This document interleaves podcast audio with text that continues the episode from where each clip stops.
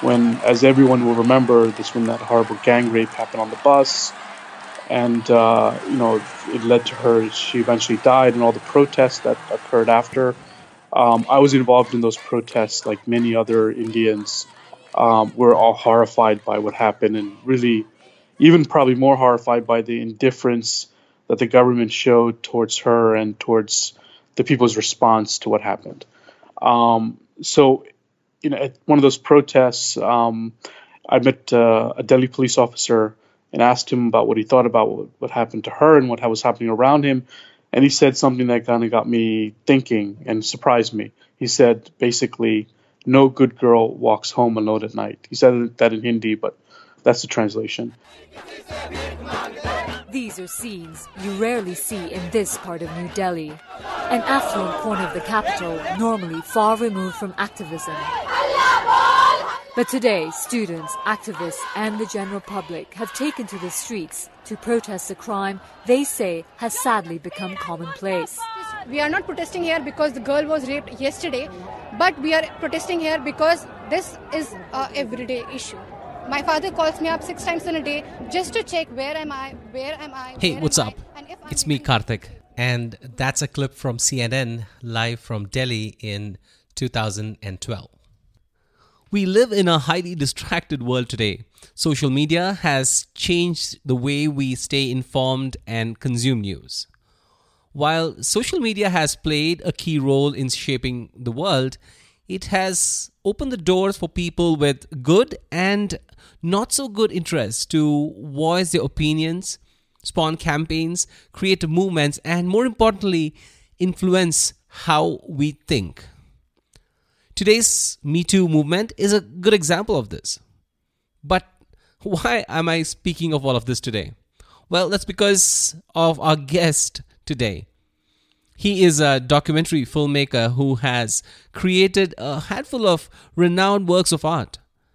He produced The Russian Woodpecker, which won the Grand Jury Prize at the two thousand fifteen Sundance Film Festival and was nominated for an Independent Spirit Award.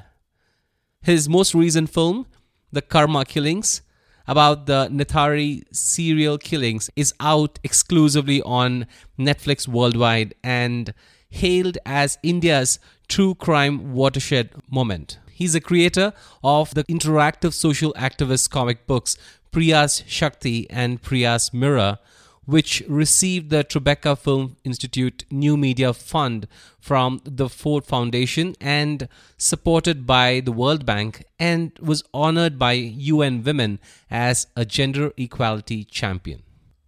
So brace yourself as we get into the conversation that gets into storytelling, pulling off complex creative projects, and of course, about the impact of social media and technology on important issues like gender equality and more. But before we got into the episode, I want to invite you to my new free podcasting course. In this course, I help you with everything you need to start your podcast, even if you had no clue where to get started. So head over to designyourthinking.com slash voice to sign up and get access to this free course, which contains a video recording quick start guide and a personal branding guide as well to help you kind of get started and design your personal brand from scratch.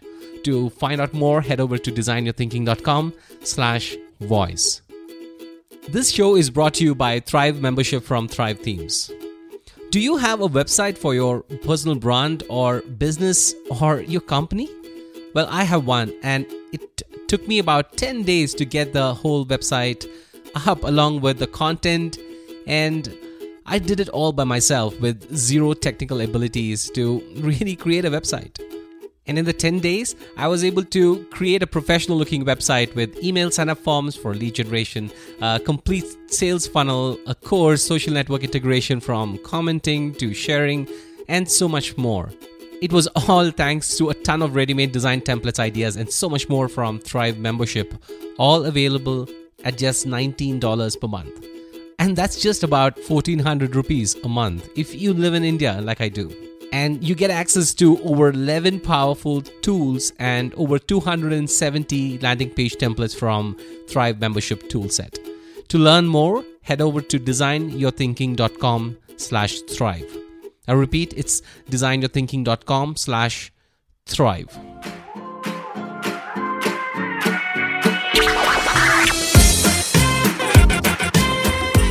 From the D Y T studios, it's the Design Your Thinking podcast, a show about creators, entrepreneurs, and non-conformists, and the stories behind the decisions they made that completely changed the future of their lives and businesses. And now your host, Karthik.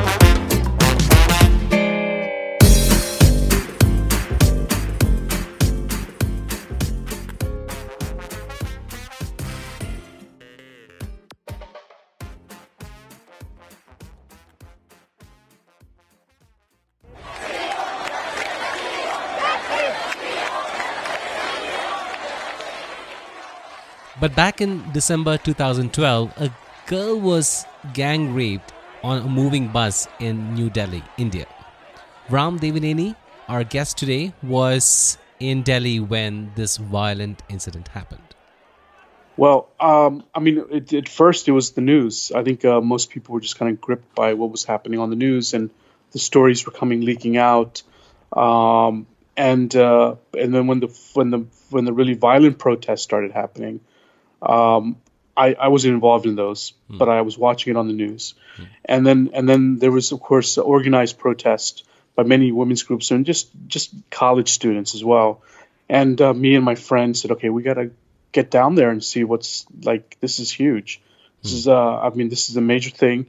Um, as a documentary filmmaker, I was probably thinking in the back of my head, maybe there's a film here mm. as well. Mm-hmm. Um Not really understanding like how to do it, but kind of maybe in the back of my head was also so in my shoot in, as well. Yeah, I, I started shooting and filming, and and then talking and talking to the protesters, talking and also protesting as well, and kind of uh, just talking to regular people, the cops, and so on and so on. Mm-hmm. And um, and that's sort of kind of it was very eye awakening because I I grew up, as I said, in the United States, so I I really didn't understand.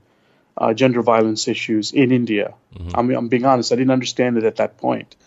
And uh, I, like probably most men, thought mm-hmm. that gender violence was a women's issue. And uh, I know from having done this comic book and spent all these years working on, on this thing that it's now, it is the only way to really solve this is to engage men. Right. It's not just a women's issue, but men have to be involved in it as well. But what was Ram doing in Delhi? Did he say a comic book? Well, he's also a filmmaker, so perhaps I needed to get some clarity and background right. Ram, can you perhaps quickly introduce yourself? Yes, well, my name is Ram Devineni. I am a uh, documentary filmmaker, but I kind of mingle and uh, work in all different artistic forms. Uh, recently, I created a comic book featuring Uh, India's first uh, female superhero who's a rape survivor. And that was uh, based upon the horrible gang rape that happened on the bus in two thousand twelve, uh, which I'll definitely go more into. Um, I was uh, I was born in India. I was actually born uh, down in near Vijayawada in a small farm town called Eru, but I uh, moved to the United States when I was about six. And uh, basically grew up uh, as an American. Um, but, you know, I always went back to India with my family every summer. How long have you been a documentary filmmaker? Uh, roughly about five or six years now, I've been making documentary films. Uh, I mean, I was involved in the arts, but previously um, I was publishing a poetry magazine in, in the New York area.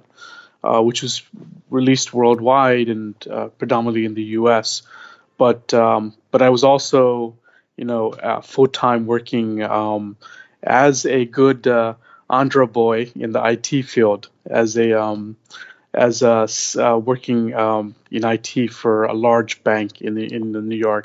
Uh, it's uh, Citibank. Um, so that was my second life. And then roughly, literally, actually, a few years ago, I decided to quit and go full time into making films and comic books and interactive work and social activism, uh, partially because uh, I was just getting uh, it was getting too much attention, and uh, it was impossible to keep both jobs. Um, and uh, I, you know, I was basically making pretty decent money doing arts, which is kind of a rare thing. You know, it's not so often that happens. Um, so now I'm a full-time artist, uh, filmmaker, you know, traveling around the world doing various projects. Ram is about forty-five years now, and he quit his full-time job at Citibank about eighteen months to about two years back. He was working full-time for Citibank while he produced two documentary films and a comic book. These weren't ordinary pieces of work. One of his films, The Russian Woodpecker, won an award at the Sundance Film Festival, and the other film, The Karma Killings, was bought over by Netflix. His comic book, Priya's Shakti, was honored by U N Women as a gender equality champion. Doing such work while working for Citibank full-time? Ram, how long were you working for Citibank? I was working for Citibank for almost uh, eighteen years. Um, and I had other I T jobs before that. But yeah, that's sort of um, what I was doing. But always I was involved in the arts. Um, it was it was kind of a good uh, combination. And this, I guess, is a little advice for anyone who wants to do the arts. You know, if you can find uh, art, in, in my case, poetry and literary magazines, that's manageable. You can have a kind of a full-time job.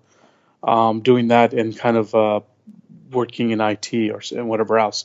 But when it, when it came to a point where I was, you know, making documentary films and needed to make them in like really difficult places uh, and and kind of travel around, it, it just became overwhelming, and you can't.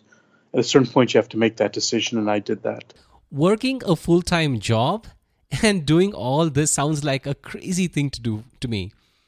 How long did it take for you to complete each of these projects, Ram? Yeah, I'm I'm pretty fast, and uh, meaning uh, once once I have the idea down, I can I'm, I'm very good at writing grants and raising money, and then eventually um, bring it to fruition. Like uh, the Priya's Shakti, the comic book, and everything involved mm-hmm. took roughly about eighteen months. The documentaries, I try to finish them within uh, one year, eighteen months maximum. And that's from conception to the getting it released into festivals and selling it. Yeah. Like uh, in, in the case of Karma Killings, it was eventually sold to Netflix. Um, so it's I'm I'm I'm a I'm a fast mover. I mean, the fact that I've made uh, three feature documentaries, uh, two really successful comic books, and mm. a slew of other things in roughly five years, while holding down a sixty-hour job where I was a vice president at Citibank, um, it can t- sort of give you an idea that, like, right. okay, I, I have the I'm, I'm I'm a guy who knows how to like get things done. Yeah, I mean, and, for sure. Yeah, for sure. So uh, tell us about. But that, Priya, but, but Priya. yeah, but let me just say this: that doesn't always guarantee you're going to produce really amazing art. You know, right. so I, I also believe there are uh, there are artists and people who need to take their time, and uh, sometimes they can produce one spectacular piece of work mm. in their lifetime, and that's it. Mm. And uh, and that's something they should be proud of. And sometimes you need to take that time. It's just, in my case, I, I kind of work in an expedited kind of fashion. Yeah. Clearly, Ram is the kind of person who knows his strengths and plays by it. So, Ram, let's start with your comic book, Priya's Shakti. What is the comic book all about? Well, Priya Shakti is um, is an augmented reality comic book, and uh, it features uh, Priya, who is a rape survivor, mm-hmm. and um, and through the story, she calls upon the various Hindu gods, especially Shiva and the goddess Parvati. But she eventually realizes it's up to her to sort of change people's perceptions towards rape survivors, mm-hmm. and she develops the power and the strength within her, and of course she rides a tiger uh, as well. By the end of the story, Um, but this it, it's it's all about her empowerment and changing people's perceptions towards uh, gender violence and especially towards rape survivors. And uh, the first comic book uh, came out. Um, well, I was in Delhi in two thousand twelve, December two thousand twelve, when, as everyone will remember, this when that horrible gang rape happened on the bus, right. and uh, you know it led to her. She eventually died, and all the protests that occurred after. Um, I was involved in those protests, like many other Indians. Um, we're all horrified by what happened, and really, even probably more horrified by the indifference that the government showed towards her and towards the people's response to what happened. Mm-hmm. Um, so, you know, at one of those protests, um, I met uh, a Delhi police officer and asked him about what he thought about what, what happened to her and what was happening around him. And he said something that kind of got me thinking and surprised me. He said, mm-hmm. basically, no good girl walks home alone at night. He said that in Hindi, but wow. that's the translation. So help me understand this a little bit better. Why were you in Delhi on the first place when all of these protests were taking place there? I was uh, making the film about the Nithari uh, serial murders. I was um, huh. living uh, next to the to the you know the house where Pandir and Pandir's house in in Noida, um, and kind of immersing myself into that case. It was uh, trying to understand what happened because this was, in my opinion, one of the biggest criminal cases at that time. Um, I mean, this is, of course, many years ago. And was but, this a planned but, travel that you had done there to Noida? Yeah, I, I actually rented a, an apartment. It was like literally a block or so from the house. Okay. So it, I was kind of, me and the person I was working with, mm-hmm. uh, we were immersed into this story. And we were, you know, shooting every day, getting all the angles and trying to understand this crime. Mm-hmm. And, the, and and everyone involved in it.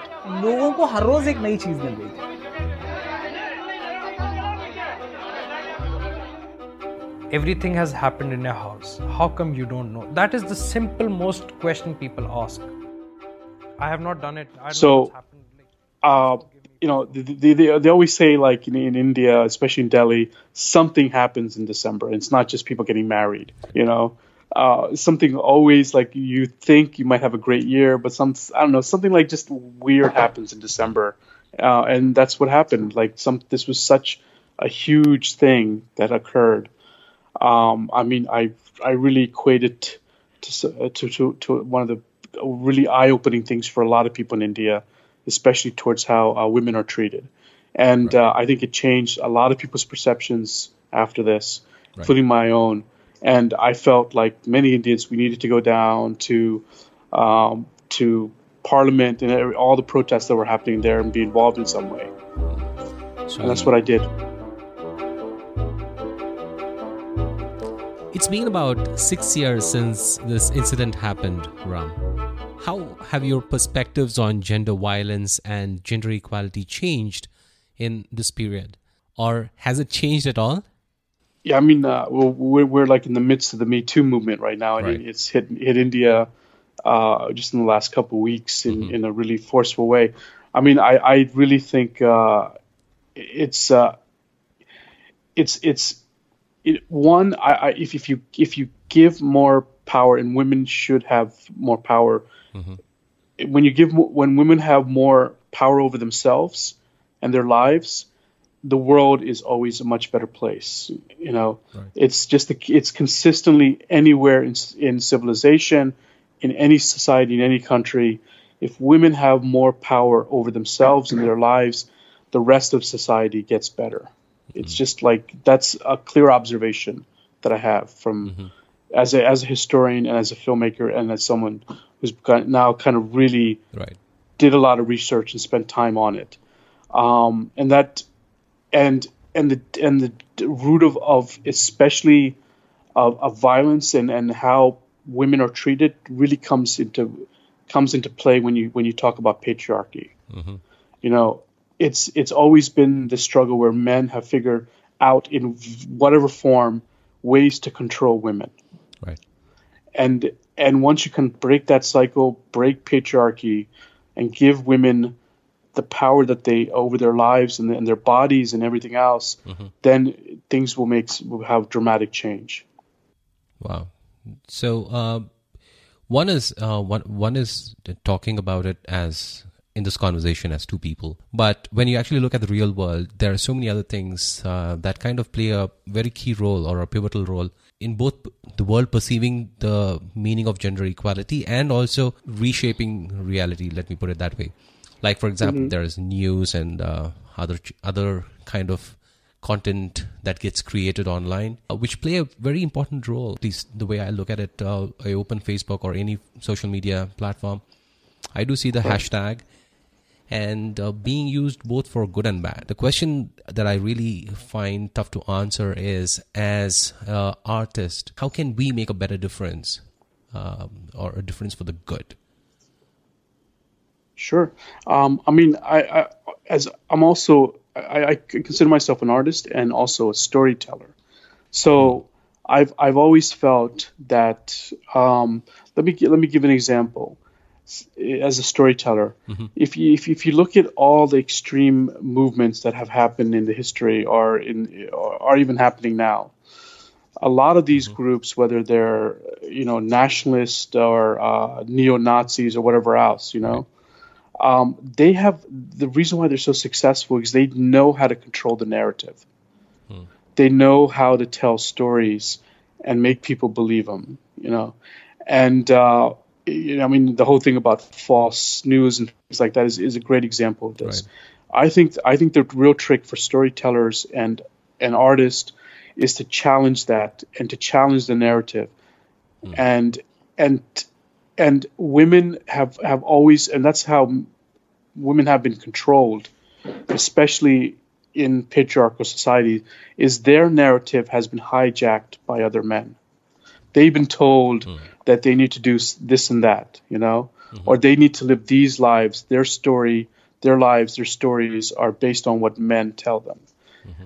As a storyteller, I mean, I feel as as a, as a social activist as well, and as a human being, I feel that I need to help break those narratives and, and as I said, give women the control over themselves, their lives, their bodies. Hmm.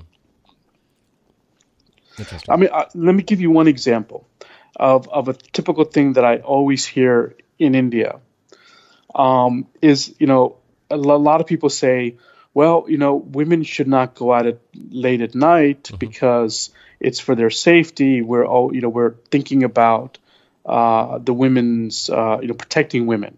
Mm. You hear this uh, often, quite often, and and I say to them, well, if you think the, the the city you live in or the world you live in is that dangerous, would you also say that to your sons? Mm. You know, I mean, your sons could easily be killed as your daughters can late at night. Why not make them stay home as well? Mm. And and that usually kind of shuts the debate because th- it's, it's not about women's safety, the reason they're saying that. It's about control. Mm. That's a very um, important point you bring across, which uh, oftentimes also has its roots in, in, in the way the two genders are perceived. One is stronger, mm-hmm. the other is weaker. Right. Right. Yeah, so, uh, you know, I, I really uh, like the approach that you took with respect to Priya's Shakti, where you kind of try to weave in this uh, and, and convey your uh, message through the help of mythology. Mm-hmm. And it's tough. I mean, as you can imagine, uh, gender equality is pretty tough worldwide. And I'm seeing this right. happen in the U S as well. And the rest of the world as well. So now, in, in India especially, specifically because of the multiple cultures and multiple religions as well. So there is a kind of uh, tough situation where using mythology and talking about something can sometimes go kind of awry. And I, I know you kind of took a very careful approach at this. Can you describe uh, in your mind if, if you went back to twenty twelve after this whole episode, how did you approach something like Priya's Shakti? What I mean, I, I heard you say in one of the other videos uh, that I've seen on the internet where you describe yourself as a project manager. When it comes to execution of this entire thing, I, I know how careful you need to be, especially when handling a subject like this. Uh, yeah. And I can you can you go back to twenty twelve and describe? Sure. Well, I mean, yeah, I mean, this uh, uh, you know, tackling a, a topic like this, of course, we had. we had many different things we had to kind of really uh, be cognizant of. One, of course, um, you know, treating uh, Hinduism and the Hindu Nash, uh, Hindu mythological stories properly. You know, last thing we needed to do, and I, I was very particularly careful. I didn't want to uh, challenge Hinduism. That's that was never the goal, because mm-hmm. I always felt the core essence of Hinduism is uh, is about conquering your fears, and that's mm-hmm. what the f- comic book is, and what Priya's trying to do is conquer her fears. Um, and then, of course, you know, we had to be very co- cognizant and be very, very careful about talking about gender violence issues and women's issues, mm-hmm. especially from a point of view coming from a man's point of view. Right. You know, even though I'm a documentary filmmaker and I spent a lot of time with rape survivors and then eventually acid attack survivors in the second chapter, um, I'm always understanding and aware that I'm a man right. telling a story about women, and especially women who've gone through horrific trauma. So I, and and the only way to like really properly address this is to, of course, as a filmmaker, documentary filmmaker, is to is to interview and talk to the women that will eventually appear in the comic book, or their stories will appear in the comic book. That's very critical. Mm-hmm. And then and then as a project manager, you know, quote unquote project manager, I had to also make sure that all the different people involved, constituents, as as you as you can call them, mm-hmm. um, meaning N G Os, um, uh, sociologists, uh, Hindu mythological, uh, you know, professors who study Hindu mythology, mm-hmm. um, women's rights organizations, you, so forth. Mm-hmm. They all had their input into it as well. Mm-hmm. So I, I can say at the very end, when we did eventually release Priya's Shakti and then Priya's Mirror, we had a really good team behind us, and it wasn't just me and uh, Dan Goldman, the artist, doing it. It was a, a whole team of not only men but women's and organizations that were involved in this and gave their input into it, mm-hmm. and made sure that when it was launched, if there were issues or questions, we could properly address them, and and we had the agency to tell the story. Mm-hmm. So you talk about two things. One is a team. Next right. is an agency. Can you describe that to us a little bit more?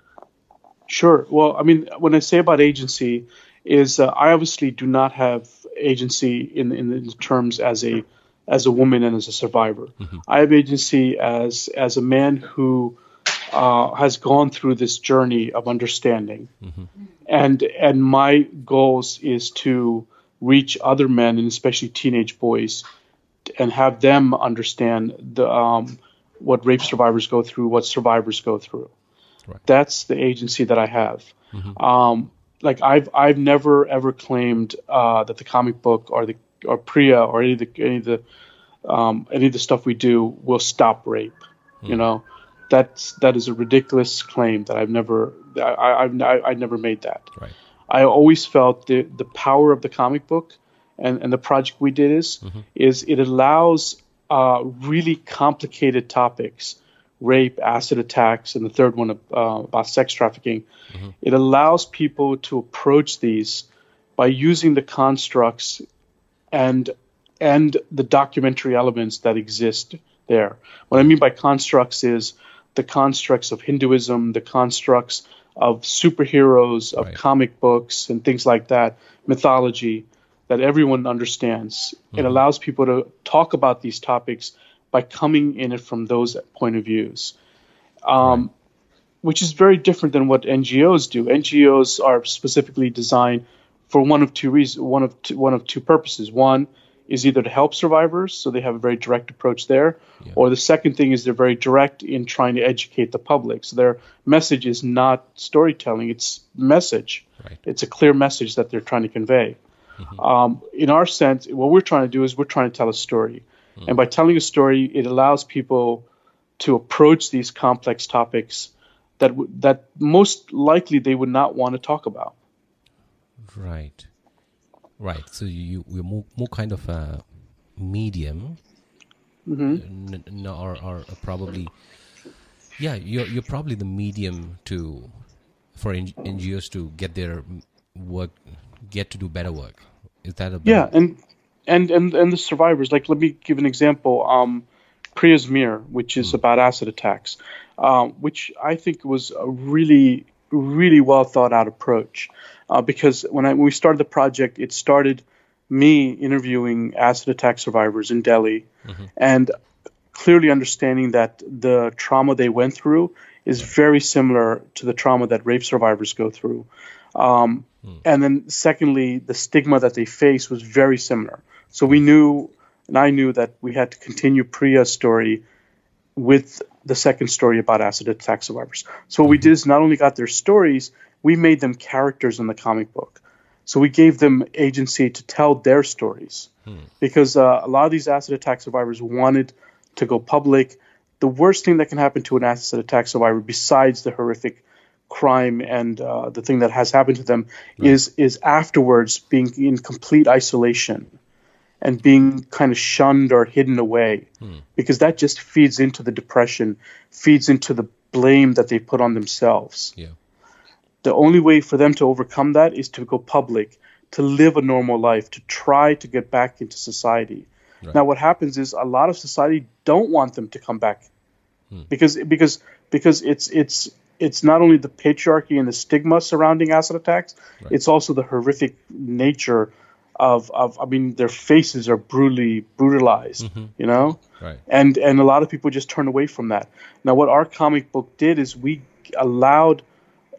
Uh, by by depicting them in the comic book as characters, as human beings, we allow p- people to approach them, because because not only were they in the comic book, they were also inv- involved in all the media, all the news stories, and everything else. Right, right. So it, it turned this this sort of abstract thing that people don't want to know about mm. into something more human.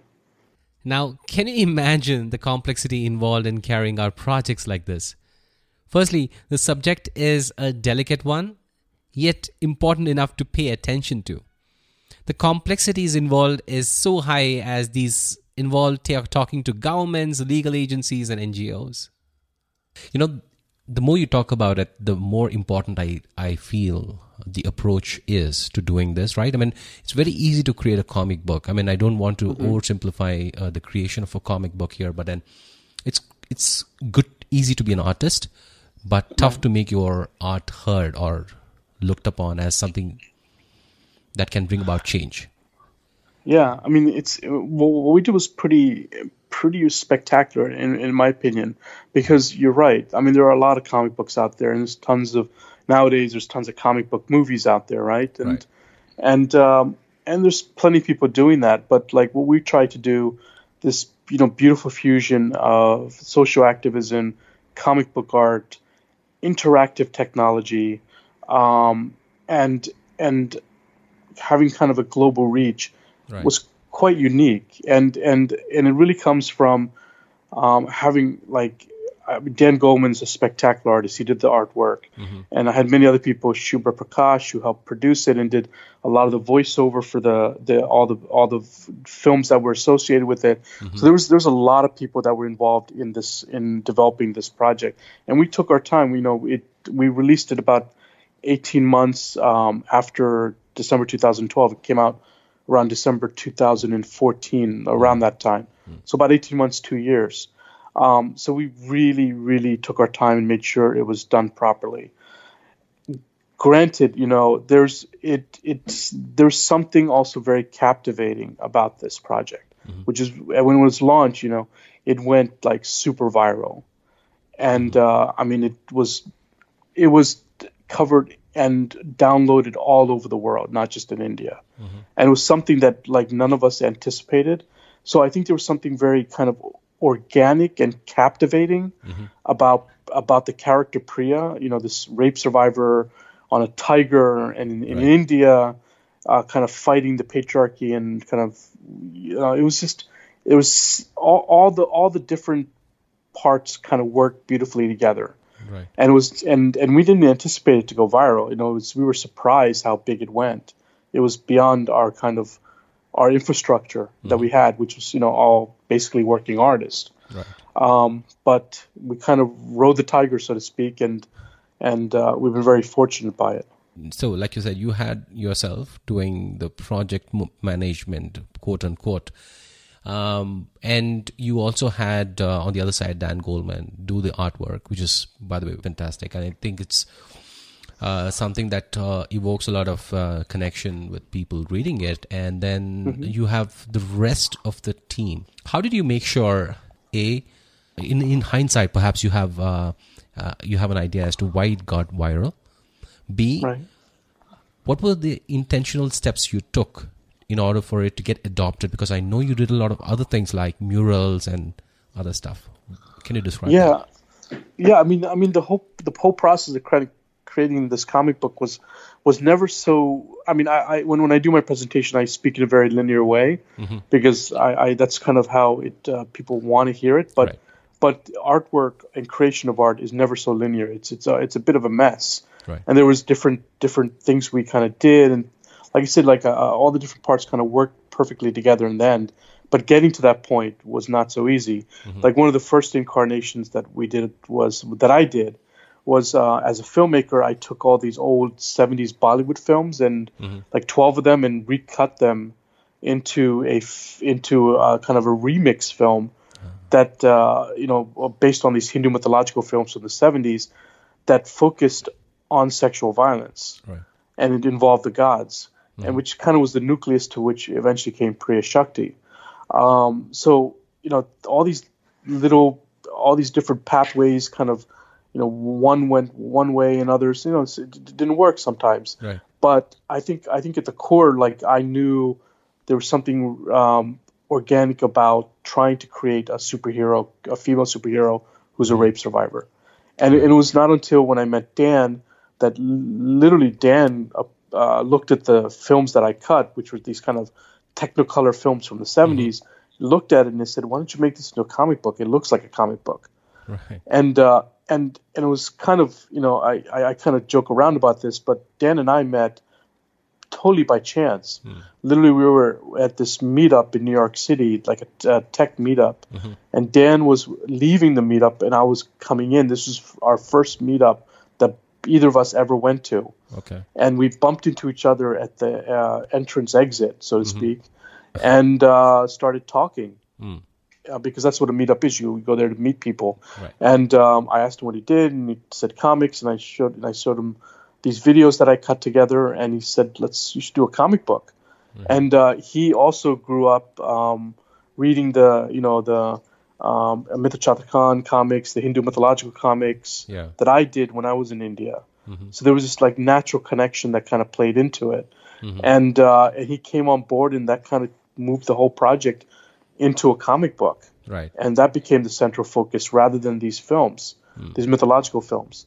Um, and, and it was just also beautiful that Dan, especially his artwork in, in, in a, des- in a design sense, and he's not only done this with Priya Shakti, but all of his other comics, mm-hmm. he mixes uh photo collage with co- with comic book drawings. Right. So he always has this kind of documentary element to it mm-hmm. uh, in his comic books. Um, so so the magical, in the case of Priya Shakti, the mythological gods and Priya on a tiger, the magical realism is always grounded with the photo collages in real life. Um, yeah. And that, that I think was very important because uh, we didn't want this kind of heavenly kind of distant uh, feel to it. We wanted people who read it say, okay, well, that does look like India. That does look like the, the hometown that I that I grew up in. Right. Um, and that was that was very important in, in sort of conveying the message. Right. And then on top of that, me being a documentary filmmaker, I ended up interviewing a lot of the women mm-hmm. and getting these stories. And I, we were able to integrate that into the comic book through mm-hmm. this technology called augmented reality, mm-hmm. which I'm happy to talk about later if you want. Sure. Um, that I think that answered one so, part of the question. Yeah. There was one other. So um, yeah, let's let's complete that that part perhaps.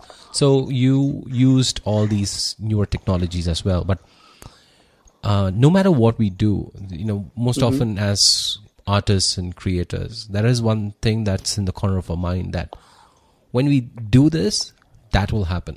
When you do A, right. B will happen. Do X, Y will happen. And that's often not the case, right? I mean, I'm sure there is more work that goes in, that should go into an art, art to actually get right. accepted.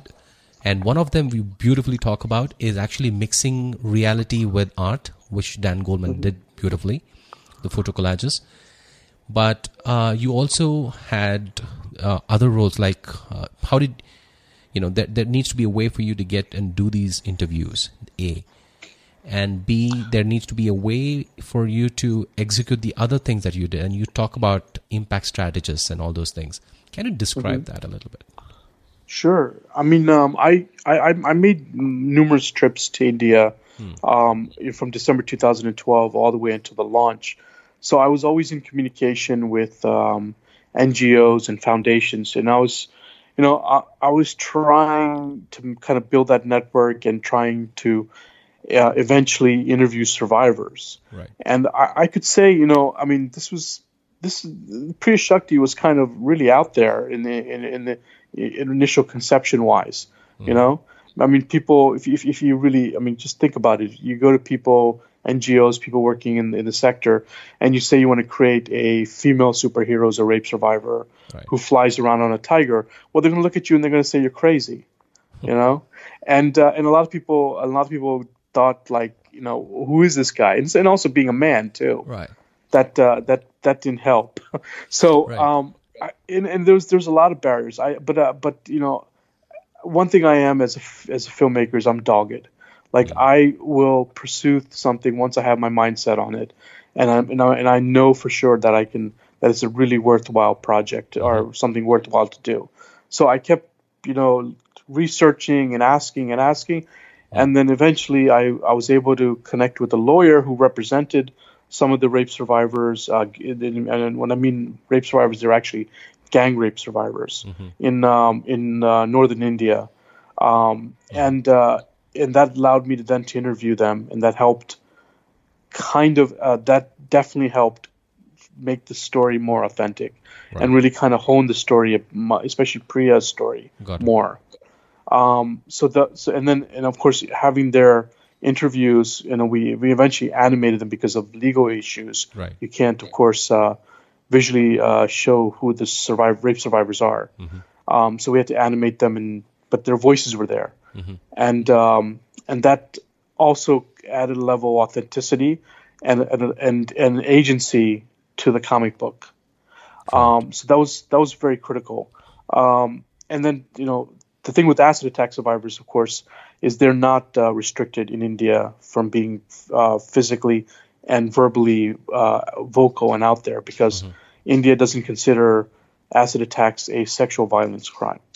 Is it? Um, yeah, I don't think it's. Uh, I, I, the laws might might have changed a bit, but uh, but they don't have the same legal restrictions that uh, mm. uh, rape survivors have, especially in the media and uh, how people deal with them. Okay. Um, So that was much, much easier to get in touch with. And there's tons of N G Os run by acid attack survivors in India and mm-hmm. all over the world. Right. Um, so, so, so now, because I lost my now, train of thought. No, no, no, yeah. no worries. So uh, that is about how you reached out. Now, talking about right. the other side, how do you, do you reach out to people to have your art both connected and accepted? Like you talk about uh, murals, using impact strategies, et cetera, et cetera. Right. Can you describe that whole chain of people that you orchestrated? Yeah, I mean, I mean, I was not going um, when when when kind of developing the team and and uh, developing the, the first comic book. I really didn't have any one to kind of seek out, or because we were kind of doing we were doing. something pretty innovative right. in uh, and so the, so in the sense I had to kind of go with my gut reaction. Yeah. I knew that in order to, in order to get attention, I mean the art the artwork stands on its own. Mm-hmm. I knew in order to get att- attention we had to have um, like a, a marketing team, we had to have a publicist. So right. within those two years I I reached out, hired a publicist um, and I hired uh, you know I started making contact with the press and media mm-hmm. and, and so on and, um, and, and especially in India. I mean I was right. actually entirely in India um, and uh, that was that was really critical. It's like I basically made sure that before we launched it we had all of the sort of the mechanisms there mm-hmm. to at least have a successful launch. Right. Like I, I always felt that this comic book would have uh, attraction and, and media traction and uh, have downloads in India. And that was always the focus mm-hmm. was that. Like our focus was always, and that's the reason why we launched it at the Mumbai Comic Con, because mm-hmm. we wanted to make sure that the comic book would be released and would have a media attention and a download attention in India. Right. And uh, and and it did. But but what happened was literally, um, I mean, I, I have to give credit where where it needs to be done. We um, a friend um, who eventually became a friend, mm-hmm. she, Gita with the B B C, wrote a beautiful article for the first one. And that got uh, launched first, mm-hmm. and and it just like the images that popped up on B B C, it eventually became the the the top trending story on B B C, definitely that day, maybe even that week, mm-hmm. and uh, it just sort of exploded beyond um, beyond everything, and literally, you know, every media outlet was calling me oh. uh, and calling us to do stories. Uh, I mean, the the story was just it was it was it was a it was eighteen months, two years after what happened on the bus, and right. people wanted to see a positive story coming out of India, mm-hmm. you know, about a rape survivor who fights back. Right. And the images and the and what was re, the, it was just all captivating, and it was original and different, right. and uh, no one anywhere like. It was for them. It was, it was the best story to tell about India, and uh, and and globally, it just like took off right. in a massive way, um, and uh, that we didn't anticipate. And and and strangely enough, the Indian media kind of saw this. Mm-hmm. They, I mean, we were getting some stories in, in in India, like India, the B B C India, and a few others. But once it went global, like everyone in India wanted to cover this as well. Right. And uh, so, so that that you know, so so that's so, that's kind of the media launch. But the, but talking about the other components, mm-hmm. um, like I said, you know, there was there was so much original ideas here. So one of the really unique things we were trying to do with this comic book is, uh, and we did, is mm-hmm. we included a technology called augmented reality. Mm-hmm. Now, nowadays, augmented reality is kind of commonplace because Apple is integrated into their phone. Google, Androids in their phone, right. and so on. But you got to remember, this was two thousand thirteen, mm. five years ago, where the the landscape for A R was like a desert. There right. was it was a wasteland. No one was doing anything, mm. and especially not in India. Mm-hmm. Um, and uh, you know, I, I kind of I came up with the idea of using A R because uh, it all came from one day when I was uh, for the first time. At the Sistine Chapel in mm-hmm. um, at the Vatican, right. and I, I was looking at Michelangelo's artwork. And if you ever been to the Sistine Chapel, you look up, and it's really high up in the ceiling. It's you know, it's it's. I, I joke around. It's like the greatest comic book ever drawn. You know, they're all panels, mm-hmm. and in each panel is a story about uh, humanity and the gods and so on, right. about Jesus and so and so on. Um, And it's a great, and it's and it's spectacular art, but it's really difficult to see everything because they're so high up. And I literally held my phone up one day, mm-hmm. and I put the camera on, and I zoomed in, and that was a way for me to see the panels. Right. I said, "Wait a minute, okay, if I can do this, maybe if I can zoom in, I can somehow learn more about what's in those panels. Maybe the next step is I can actually figure out how to animate those panels through my phone." Oh, yeah. And I didn't know this was augmented reality.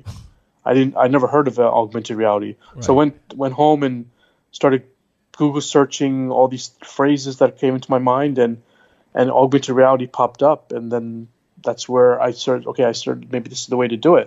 Right. And then and then I then I thought, you know, obviously A R is perfect for comic books because for comic books it turns a comic book into a pop-up book. It yeah. it it's it's perfectly designed for comic books. I mean, it's designed for art galleries and exhibitions because it takes, basically takes images mm-hmm. and and brings them to life or adds another layer of information. Mm-hmm.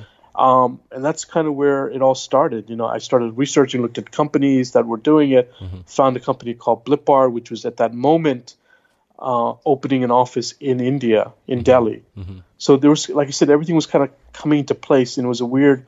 I mean, I, I also joke around like the Hindu gods were on my side because they kind of make these things kind of all work together. It was like it was a beautiful synergy of certain things happening at the right time, right, and at the right place.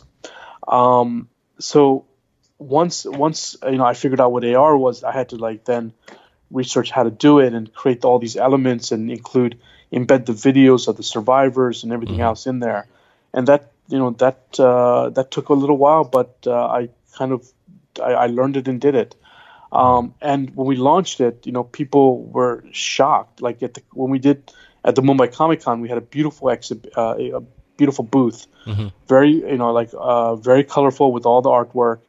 And uh, all these teenagers would come up to us, and we would give out the free comic and would talk about it. And then I would literally pick up my phone or my iPad and show them the comic book through A R. And they would literally see the artwork and the characters moving and coming to life. Wow. And then and they would look up, and I mean, it was it was like it was surreal and magical right. at the same time, because two thousand fourteen when we launched it, A R was was it was it was still very new, and it was right. it was like magic when, when, when people saw it, and uh, and and and and it added this different layer to the comic book that like it people wanted wanted this uh, mm-hmm. wanted it beyond just the story. Yeah, one is connecting with people who use uh, technology, right? I mean, using mm-hmm. iPads and whatnot, but the other side is actually reaching it out to people in the rural areas. Yeah. You know, how did how did that work? How did you make sure that impact was actually felt in the places where it needed to be felt? Yes. Well, I mean, this this is the complicated part, um, especially with social impact and, and also India being such a huge country. Right. I, I've, uh, I mean, I, I know that's one of our big failings is that.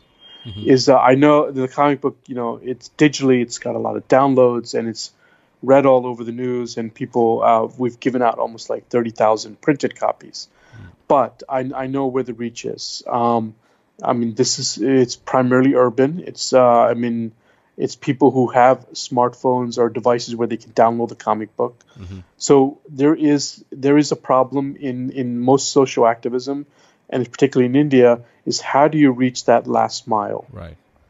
Like you can get the comic book. I can print a Hindi version of the comic book and get it to the rural areas. Mm-hmm. But how do I make sure it gets to people? And then secondly, how do I make sure that the people that it gets to, they read it and then learn from it and somehow incorporate it into their lives? Right. It's something as an artist, as a storyteller, and especially some guy living in New York City, mm. it's it's difficult for me to to do. And uh, I've worked with N G Os. We had N G O partners, but even to them, it's it's a mystery. You know, mm. there's it's it's these things require resources, time, effort, and, and everything else along that. And right. and most of these N G Os do not have any of that.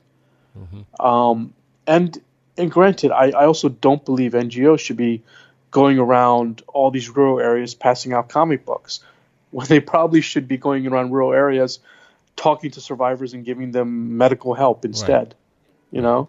So I've, I've always been very practical hmm. in this, in this project. Like I've, I've, I've never been delusional, and I never made any big claims. Right. I know the limits that, that we, that this comic book can do. Um, I, but I also believe the strength is, is, is the fact that it's very organic, and that, right. uh, people share it and pass it on. And, um, uh, And and sometimes things take time. You know, we, we're doing our third chapter, mm-hmm. so we're like we're continuing Priya's journey right. and making it making these issues continuously relevant. You know, mm-hmm. through the comic book. Priya's Shakti had a clear timeline, and Ram did make sure he and his team worked tirelessly to get that completed on time. But when it comes to the final product, in this case, it's a comic book. It continues to live. So I was curious what Ram thought about the f- life of Priya's Shakti. Well, I I think the I mean I'm, I I think the importance is actually the character Priya. Hmm. Uh, I mean, this is kind of the reason why we do these murals, um, and we do them uh, you know uh, in in cities, and, and we're trying to do them in other places as well. But the reason why I did these murals, because the image of a, you know, when you look at the image of Priya on the tiger, you obviously, in India, you think it's Durga on the yeah. tiger, right? The goddess Durga. And the Dur- goddess Durga is the ultimate goddess of feminine power. Right. And is worshipped in most parts of India. But when you look at the, our murals we paint, it's not Durga. People kind of look at it and say, okay, that's not Durga. But they always, what always happens is people that see these murals, they know it's a strong, empowered woman. Right. You know, any woman who's riding a tiger is fierce, is tough, mm-hmm. is sending a message of some sort. Right. So I, I think I think the image that we created and that Dan beautifully drew is is something that is that is a symbol beyond just the physical Absolutely. aspect of the of the comic book. And and if, if you look at how mythologies or anything else kind of forms, whether it's Star Wars or whatever, you know, any any mythological story, in right. uh, it it starts with these images, you know, in case of Star Wars, Darth Vader, Luke Skywalker, right. and so on, right? Right. But the stories the stories are pretty simple. Yeah. Um. And and and the, they're very captivating, and, and and over time, we hope is the image of Priya and is and her story is hopefully will go into the national consciousness. Absolutely.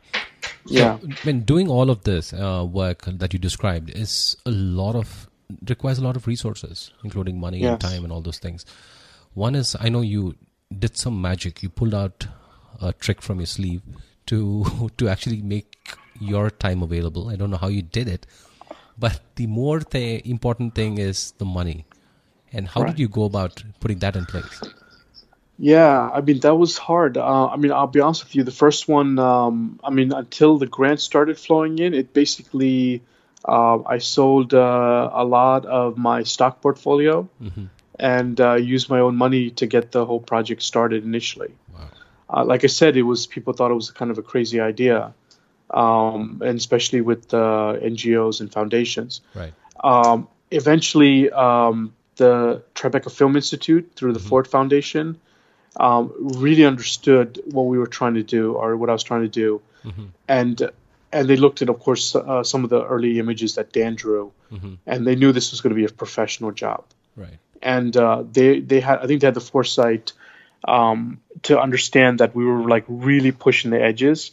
Um, right. And not only pushing the edges with storytelling, but with technology, because you know back then when we got the funding, no one was doing A R, right. even in the U S, in New York too. Mm-hmm. Um, so they were they had the foresight, and that money eventually kind of led to other other funds, and then and then and there was, like I said, it was it was it was kind of all organically developing. Once we started having that funding, we started going further into it and really building.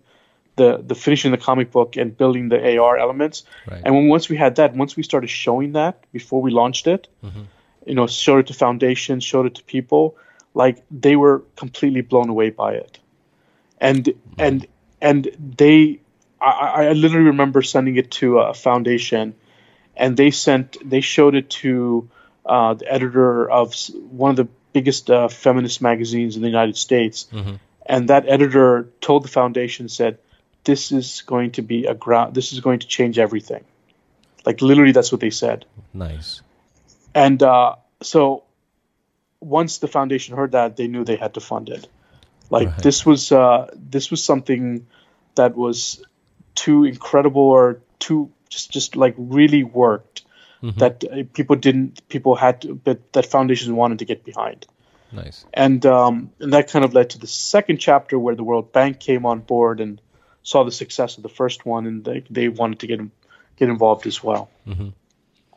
Wow, that's a lot of hard so, work.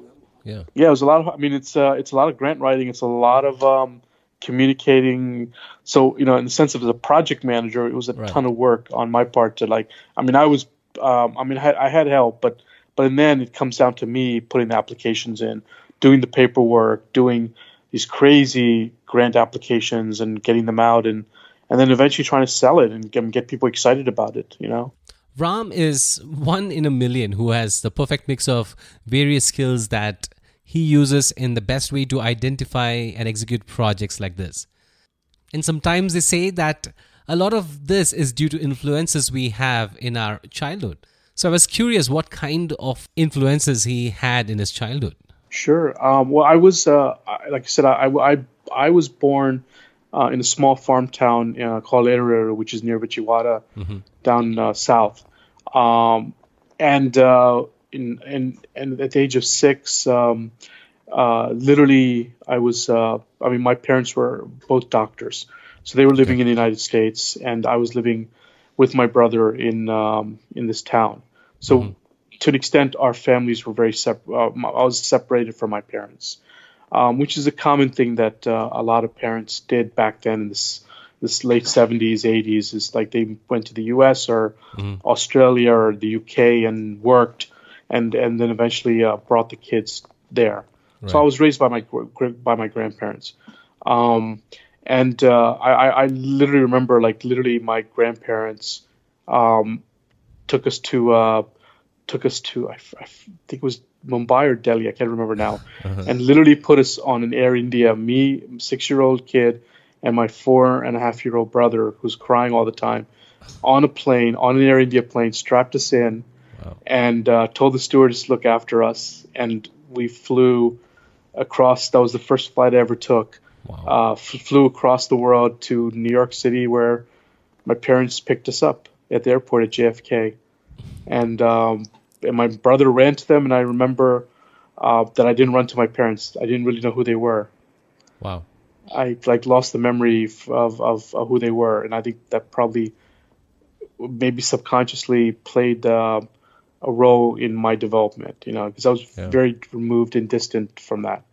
Um, I'm not sure if that led to me having to prove something or not. I don't know. Mm-hmm.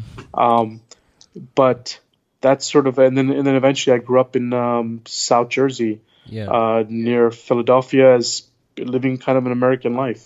Yeah, but what did you have any sort of uh, influence on you in terms of um, you know, as a filmmaker? Is there any past memories of you um, having any connection where, where your parents? Uh, you know, crazy well, about films or? No, not at all. Uh, my parents were uh, doctors. Um, wow. And uh, I mean, I, I should say this. I do come from a film family. So my granduncle is um, is uh, L V Prasad, oh, okay. uh, who is uh, right. the, the you know the the Prasad Film Labs and everything in South in right. Chennai.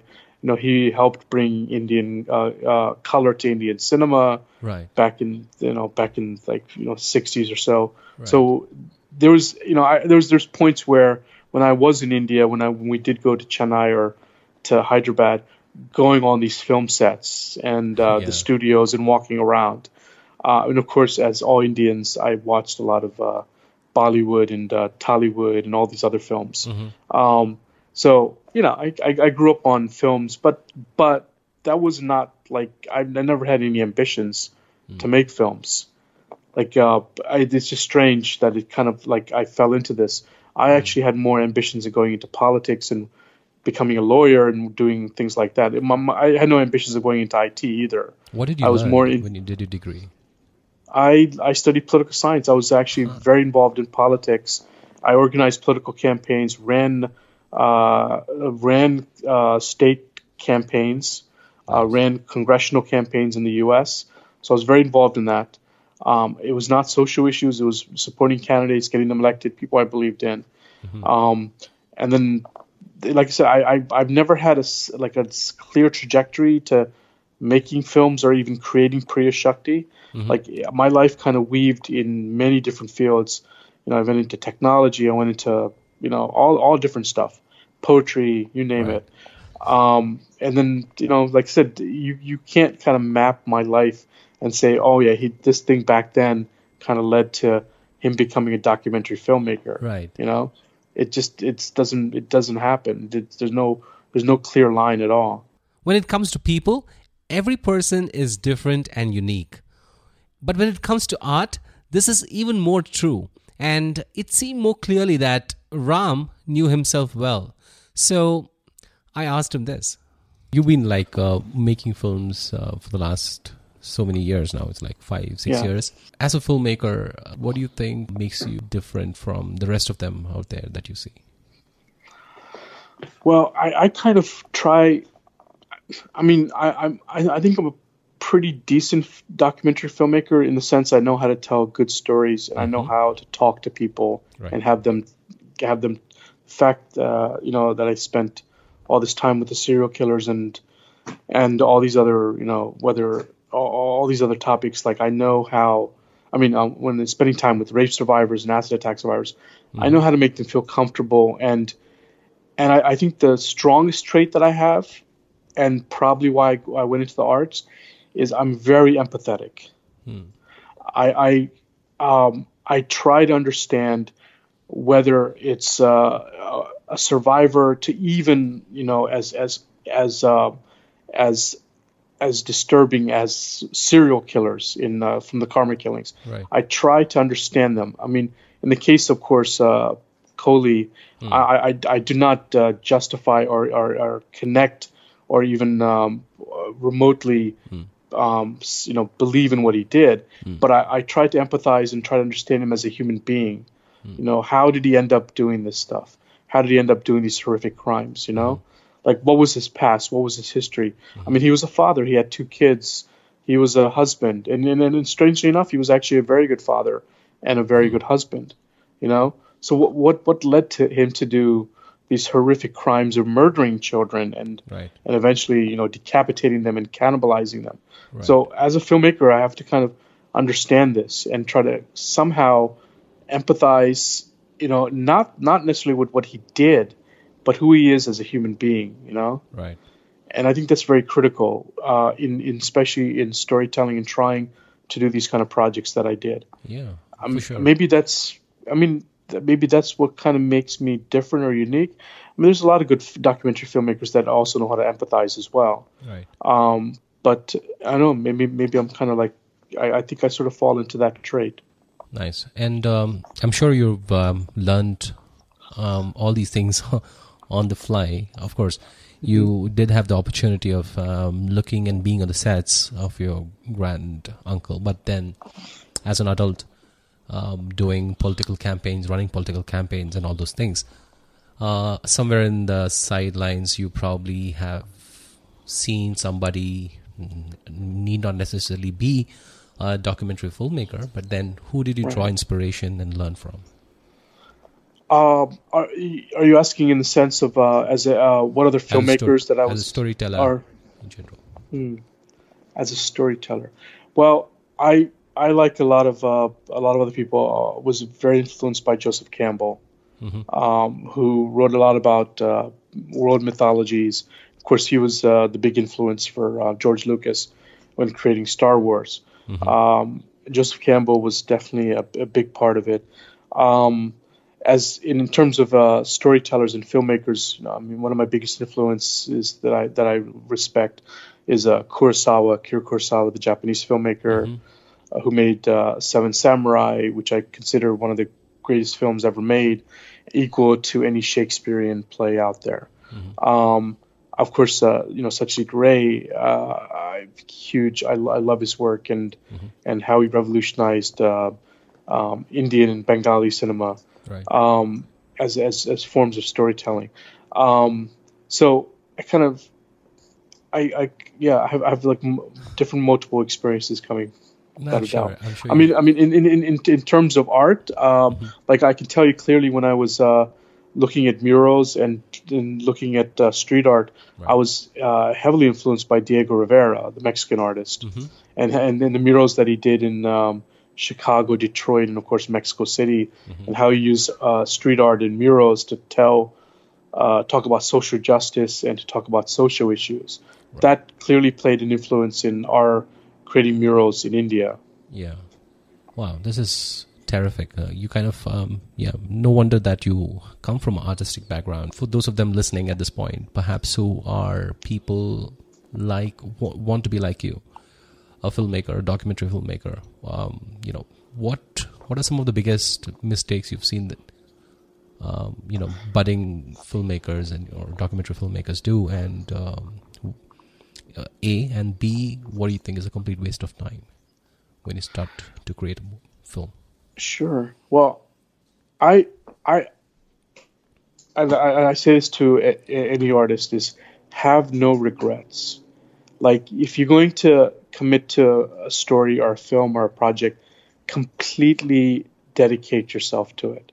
Now, I was fortunate that I was I, obviously I'm, I'm a guy who can hold a full-time job and able to do this. But if you feel you need to like tell this story, then commit to it, because the last thing you want to do is not do it, or you feel um, restricted by it and, and, and then quit, mm-hmm. and then living the rest of your life n- regretting never having to do it. I, I tell people, you know, if you need to get, if you need to push yourself to the edge, physically, mentally, to get this thing done, and you believe in it, do it.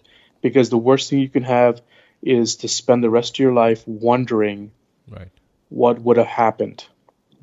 It's yeah. it's okay if you do it and you, and you fail, that's fine. Right. But at least you know you tried. And uh, right. and I you know I, I tell people, like, just if, I mean, you can look at my life in the sense. Um, I with Priya's Shakti already the films I immersed myself to it. I knew once I started, I my goal was I was going to finish it and get it out there and and and and make sure it reaches audiences. That was always my objective. Like right. once I do once I do something as an artist, it's important that you finish it. Yeah, and and any any parting advice to aspiring filmmakers, artists? Yeah, maybe uh, my my only advice is maybe you shouldn't wait as long as I did. I mean, uh, it's it's it, art art is kind of a young person's game. I mean, if you can, if you can just like uh, do it when you're a little little younger and uh, with more energy, I, I mean, go for it, man. Because I, I'll tell you this: it's better to fail when you're young, right, and than to fail when you're older. You know, I think if when you're young, you can kind of move on. It's okay. Fine, I do something else. When you're older, you fail. It's like, oh shit, you know, I gotta. What the hell happened? Now, what am I gonna do? You know, I don't, I don't, have, I don't have much. I don't have many more years to live. I gotta, you know, what the hell did I? What did I mess up on? I was fortunate. I mean, I luckily I had some projects and films that were a success when I was older. All right. But uh, definitely do when you're younger if you can.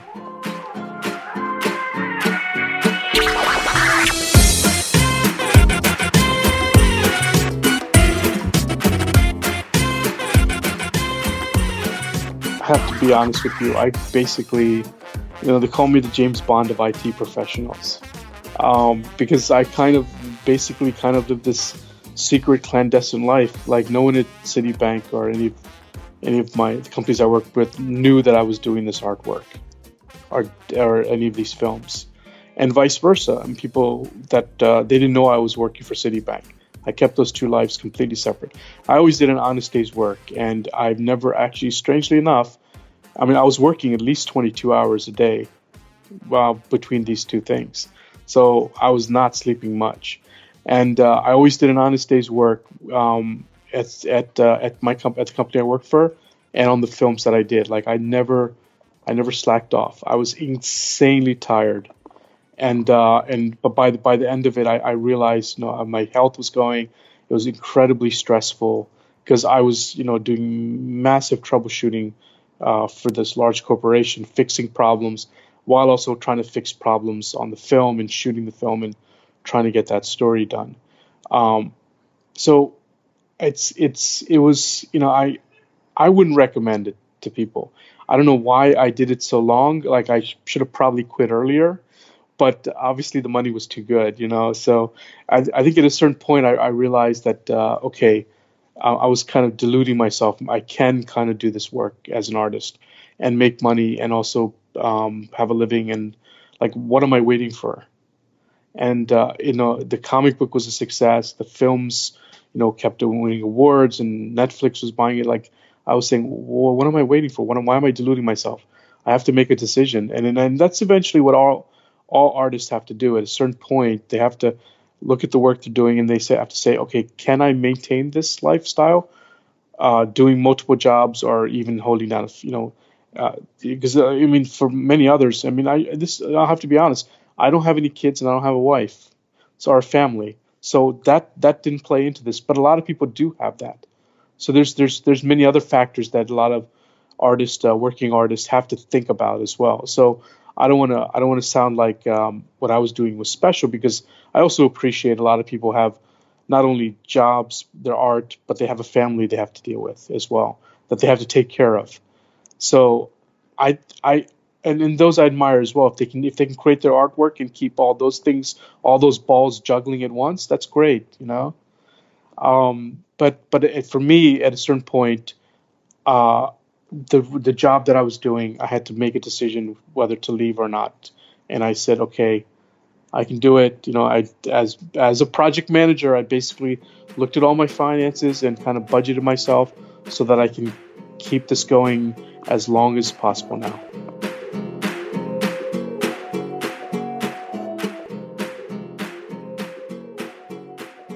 And that was Ram Devineni, James Bond of I T professionals.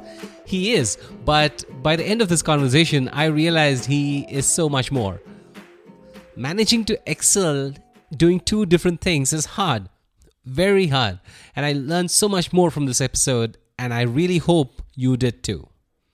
You can reach Ram Devineni on his website, email, and Facebook. I'll have the links to his profiles in the show notes, which you can find at designyourthinking.com slash S2E8. That's season two, episode eight. So if you liked listening to this episode, I really would appreciate you leaving a rating and review for the show on iTunes. No, I really mean it. Because if you are someone who enjoys the show, I'm sure you're going to have more people like you out there.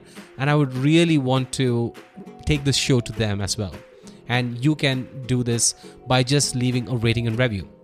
So if you are using an Apple device, just head over to designyourthinking.com slash iTunes on your browser to leave a rating and review. Just type that designyourthinking.com slash iTunes in your browser, and that will open your iTunes app, and just follow the cues and it will take you right to the page where you can leave me a rating and review. I really, really appreciate you doing that for me, because that's the only thing that I ask from you in return to all this content that I put out.